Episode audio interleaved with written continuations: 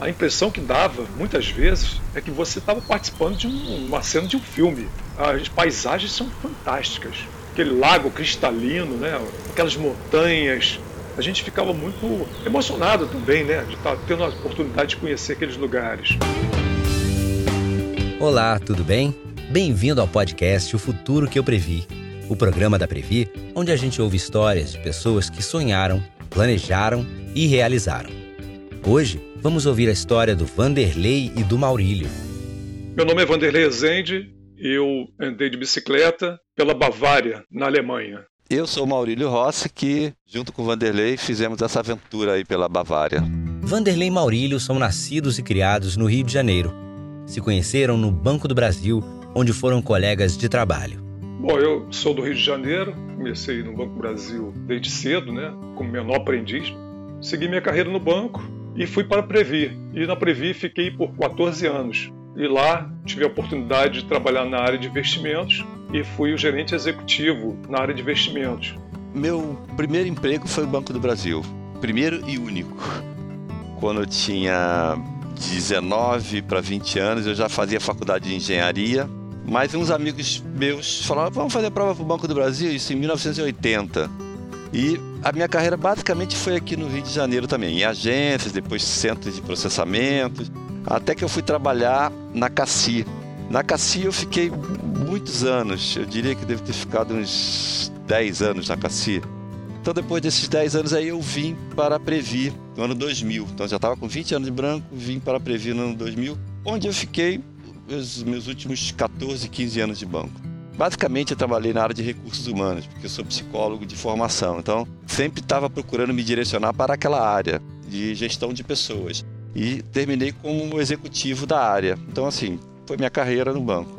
Além de dividirem uma carreira no BB, Vanderlei e Maurílio também têm uma paixão em comum: as duas rodas. E, como com a maioria das pessoas, a história deles com a bicicleta começa na infância. A primeira memória de bicicleta foi da infância, com seis anos.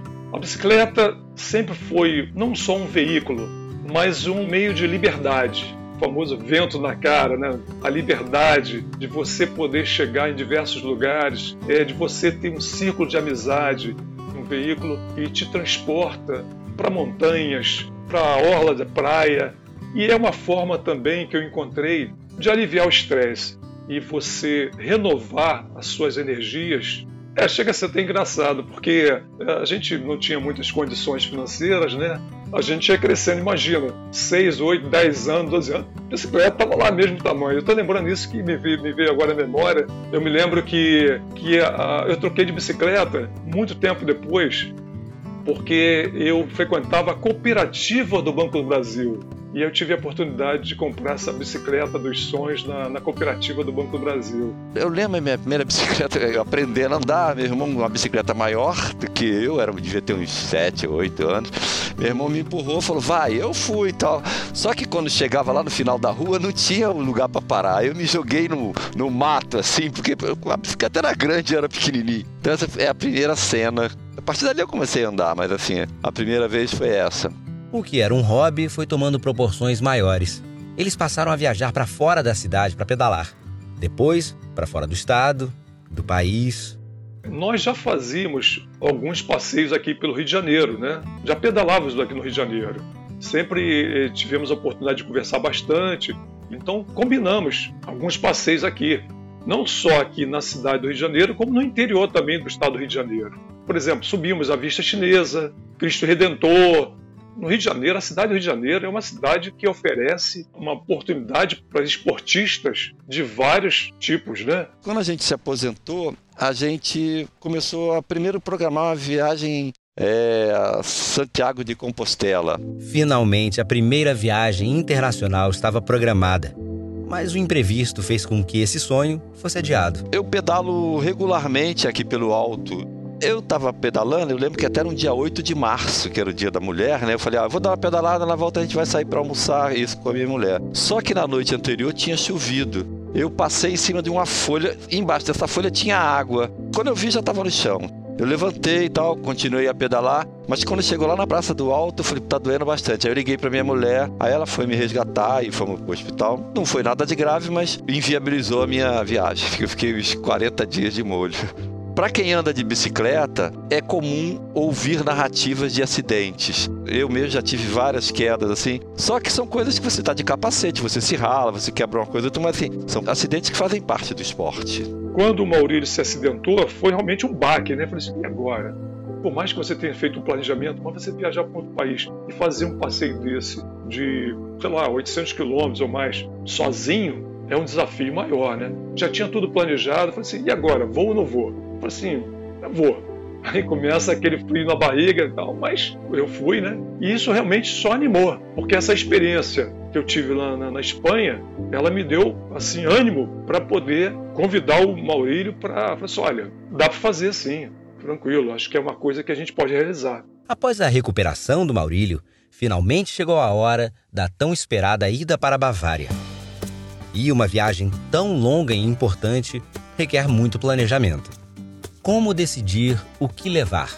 A primeira questão que a gente precisa responder é se a gente vai levar a nossa bicicleta ou se a gente vai alugar uma bicicleta lá. Nós optamos por fazer nós mesmos o nosso roteiro, fizemos as reservas das pousadas e hotéis ao longo da cidade.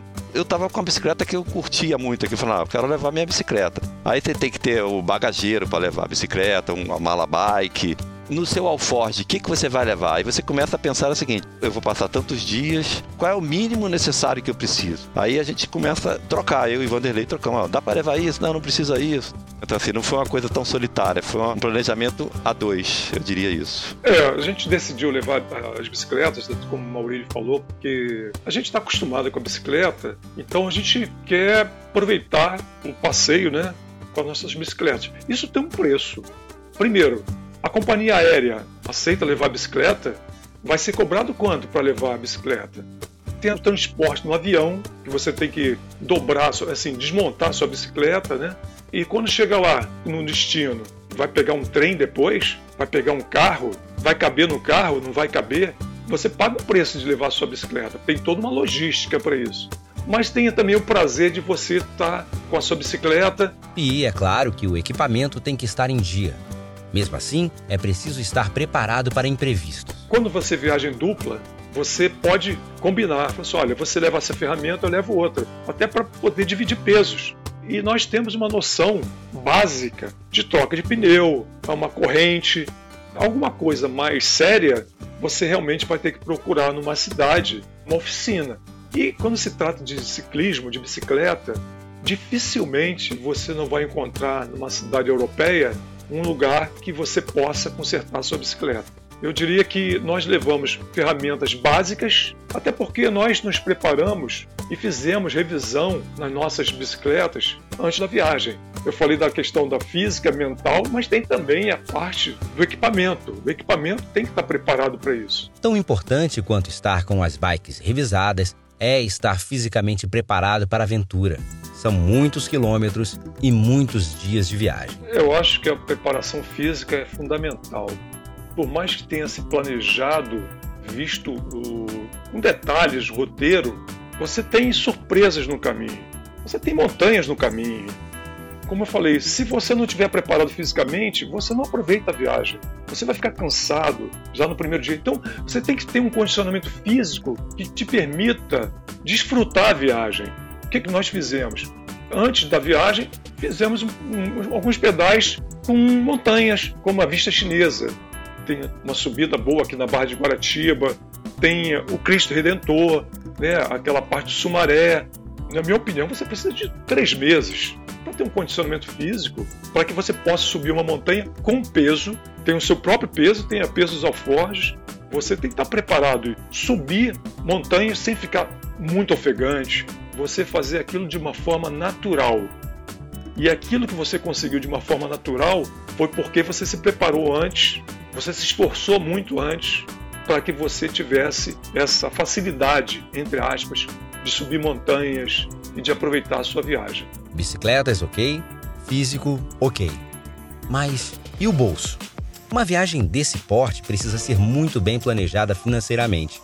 E foi isso que Maurílio e Vanderlei fizeram. Como a gente se organizou com antecedência, ou seja, a gente, por exemplo, comprou a passagem, você pode pagar em parcelas. A gente já tinha uma noção de custos das pousadas, a gente então definiu assim, nós vamos gastar um valor X que era em euros, né, por dia. E aí calculamos para 15 dias. Então, assim, eu diria que seis meses antes você tinha uma noção de quanto você iria gastar. E aí você olha para se você tem alguma reserva, assim, eu tô afim de investir parte dessa minha reserva nessa viagem. E aí, assim, o tamanho da sua aventura versus o que você vai gastar da sua reserva. Mas assim, você sabe previamente quanto você vai investir naquela aventura. Nós não fomos pegos de surpresa, absolutamente. A gente já fez as reservas daqui, as reservas de pousadas e tudo, as passagens. Então a gente comprou tudo aqui. Chegou lá, a gente já tinha essa parte resolvida. E na Alemanha a gente sabia que era um pouquinho mais caro, mas fizemos pesquisas e verificamos que ainda assim ficava muito em conta fazer reserva com antecedência. Isso realmente faz uma diferença muito grande, porque os preços ficam muito mais em conta, né?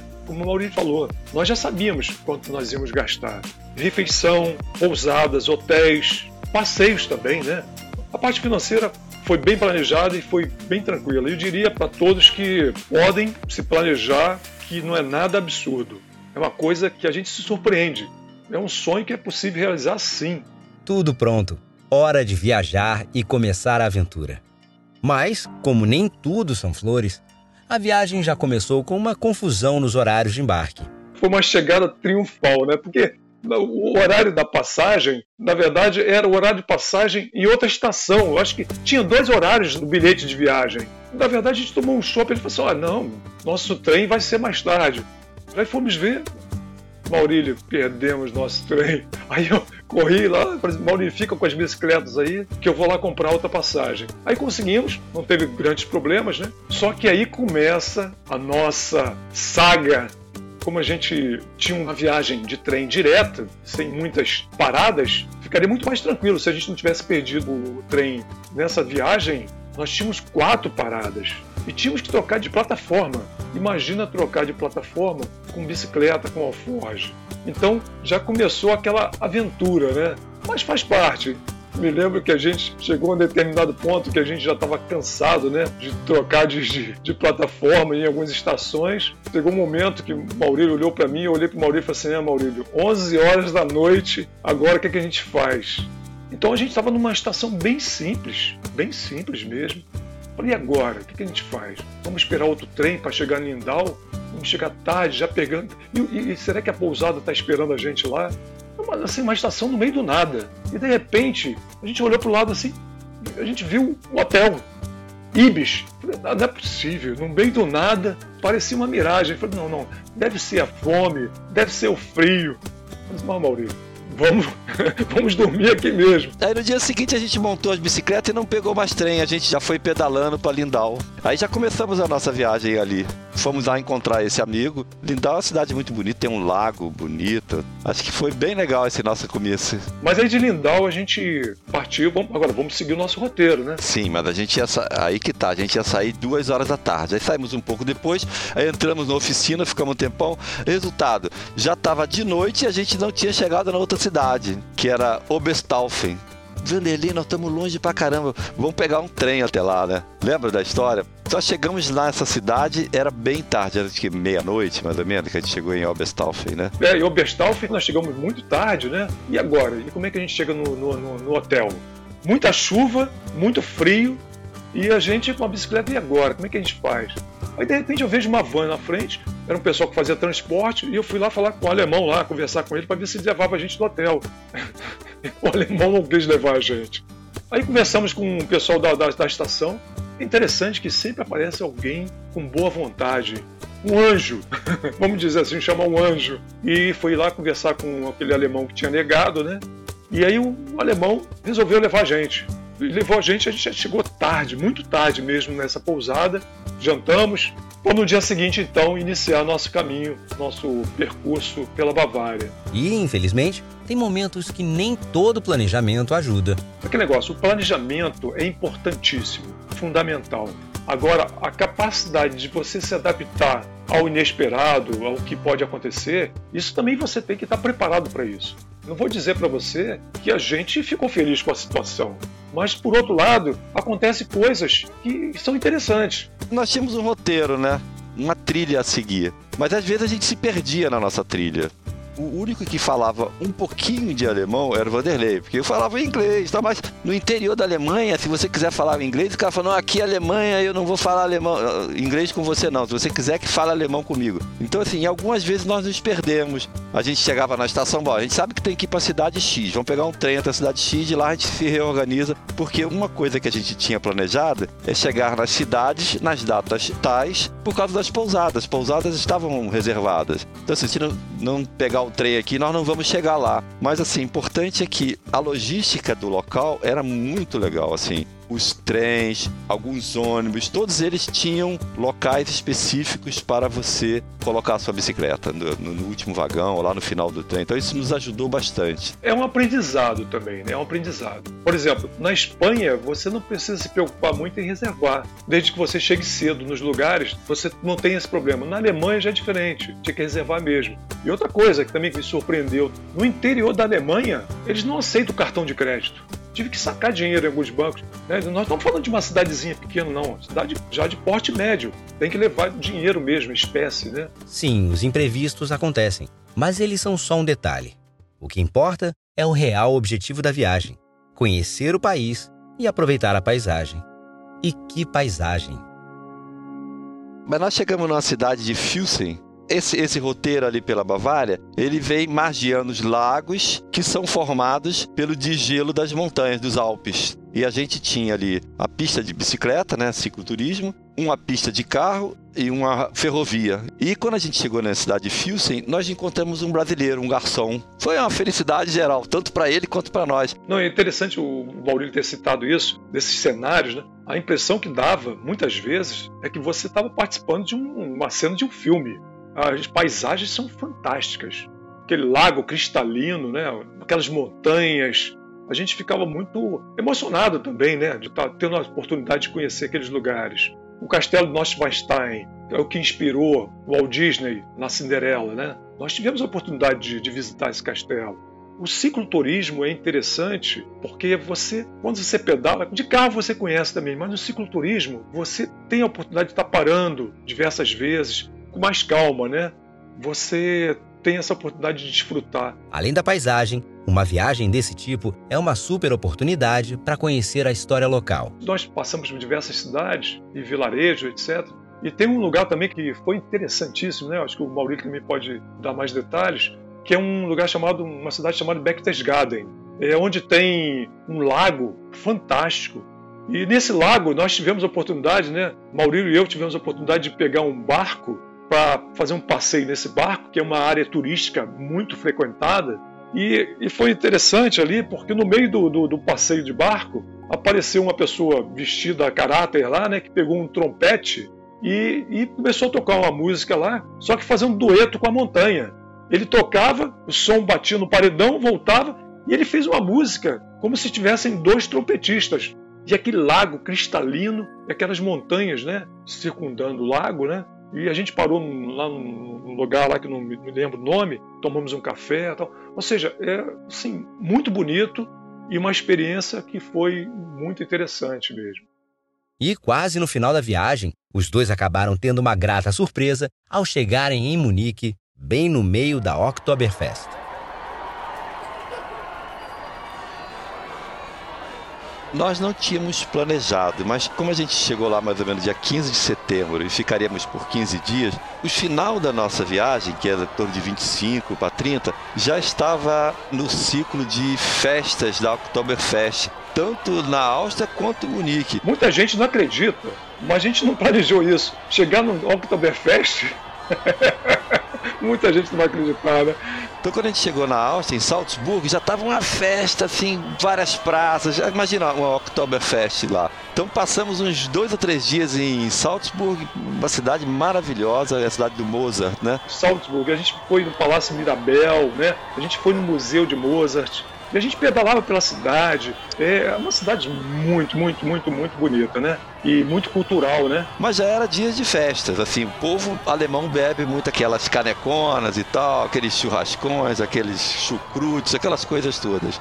E aí nós voltamos já de trem para Munique. Chegamos em Munique no meio da Oktoberfest. E a gente via muitos grupos corporativos que eles tinham, assim, licença. Por exemplo, trabalhavam na parte da manhã e eram liberados à tarde para participar do, do Oktoberfest. A gente foi até de bicicleta para onde tinha o evento, né? Chegou no Oktoberfest, aquela festa, né? Aquele, vários galpões, né? De várias cervejarias, roda gigante, né? Várias atrações de brinquedos. E aí nós tivemos essa grande oportunidade de visitar algumas tendas, alguns galpões, né, de diversas cervejarias. Ou seja, era um acontecimento e a banda tocando aquelas músicas tradicionais da Alemanha. Estou contando isso porque a gente fez um passeio de bicicleta e a gente teve a oportunidade de aproveitar em algumas cidades alguns eventos culturais, né, eventos festivos estavam acontecendo na cidade. É, e nós fomos no Parque Olímpico, né? Foi até que teve aquele atentado lá, né, terrorista, né? O Parque é, Olímpico deles é preservadíssimo, tudo funcionando. A gente olhava as piscinas, as pessoas nadando, todas as pistas funcionando. Eu fiquei encantado como eles preservavam tudo funcionando. 40 anos depois, tudo perfeitamente funcionando, assim. Era um legado para a cidade. É, foi uma viagem tanto. Um sonho de tantos anos, com muito planejamento e dedicação, virou realidade. E a Previ os ajudou a realizar esse sonho. A Previ, ela é fundamental para eu realizar os meus sonhos pós-laboral, entendeu? Assim, se não tivesse a Previ, não teria condições de fazer isso, absolutamente. Então, assim, eu diria que a Previ é o parceiro nosso de cada mês. Está ali mensalmente, a gente valoriza muito, assim. Sem a Previ não teríamos essa viagem. Você saber que ao longo do tempo você contribuiu que você está tendo retorno agora, te dá um, uma segurança para que você possa realizar seus sonhos. Você tem recursos para o teu básico e se você se planejar financeiramente, né, como tudo na vida, né, você vai ter recursos para realizar seus sonhos. Há um conforto, há uma segurança muito grande quando você conta com a Previ. Valeu a pena ter trabalhado na Previ ter contribuído, não só financeiramente, com a força de trabalho, para que a gente tenha essa segurança para realizar nossos sonhos. Com bom planejamento e com os pés no chão, você consegue realizar sim seus sonhos. Pode demorar um pouquinho, mas tem que ter paciência e planejamento. Tempo e planejamento são essenciais para realizar sonhos. Vanderlei e Maurílio nos dão dicas e conselhos sobre como fazer um sonho acontecer. Nós temos, graças a Previ, uma possibilidade de sonhar fazer coisas fora do, da sua rotina. A vida é sonho. O sonho possibilita que a gente construa o nosso dia a dia em função dos sonhos. Então, assim, cada um de nós que trabalhou no banco, que trabalha ainda, tem seus sonhos. E eu acho que a Previ, ela possibilita que a gente alimente esses sonhos não vai ser possível fazer de uma hora para outra, mas com planejamento é possível realizar esses sonhos, eu diria sim. E aproveite que pode realizar, é importante aproveitar que é possível realizar. Eu concordo com o Maurílio e diria que eu fui inspirado por outras pessoas. Eu me lembro que eu ter participado de uma reunião onde um executivo de uma empresa falou para mim assim: "Ah, eu estou vindo agora da Tailândia, fiz um passeio de bike lá na Tailândia. Aí eu falei assim, caramba, pensei assim, isso deve ser coisa de rico. Será que eu consigo fazer isso? Porque eu sempre pedalei né, aqui no Brasil, mas eu queria ter uma experiência lá fora também. Assim, e aquilo ficou na minha cabeça. Aí comecei a ler, pesquisar e vi que realmente não é uma coisa de pessoas com alto poder aquisitivo. É algo que pode ser realizado sim por nós, com planejamento, com antecedência. Espero que esse podcast né, se puder inspirar algumas pessoas, vai ser muito gratificante para a gente também saber que a gente está dizendo que é possível. Nós não somos atletas, somos pessoas comuns que se prepararam para poder desfrutar de um passeio. A parte financeira pode ser resolvida, a parte física também e a parte mental também. Então, se planeje e realize seu sonho. Para os aposentados, façam porque a vida é bela, né? Como dizemos sempre, a vida é bela. E o mundo é maravilhoso, tem muita coisa para a gente conhecer, aqui e lá fora. Muita gente fala assim: eu vou fazer só depois que me aposentar. Você tem férias, né? Você tem períodos que você pode se planejar, em 15 dias você pode realizar isso. Então muita gente fica deixando para depois. Pode ser feito antes também. 15 dias você pode fazer um passeio desse. Então é, a mensagem que eu fico é a seguinte: se planeje e realize seu sonho, que é possível, não é coisa de pessoas que têm alto poder aquisitivo. Também não é de pessoas com alto potencial e capacidade física, não. Pessoas normais como nós fizemos, desfrutamos, temos excelentes recordações e vamos fazer mais. É, vamos fazer mais. Esse foi o futuro que o Maurílio e o Vanderlei previram. O podcast da Previ, onde a gente ouviu histórias de pessoas que sonharam, planejaram e realizaram. Em breve voltaremos com mais uma história inspiradora para vocês. Por isso, não esqueça de assinar nosso podcast no seu tocador preferido para não perder nenhum episódio. Até mais!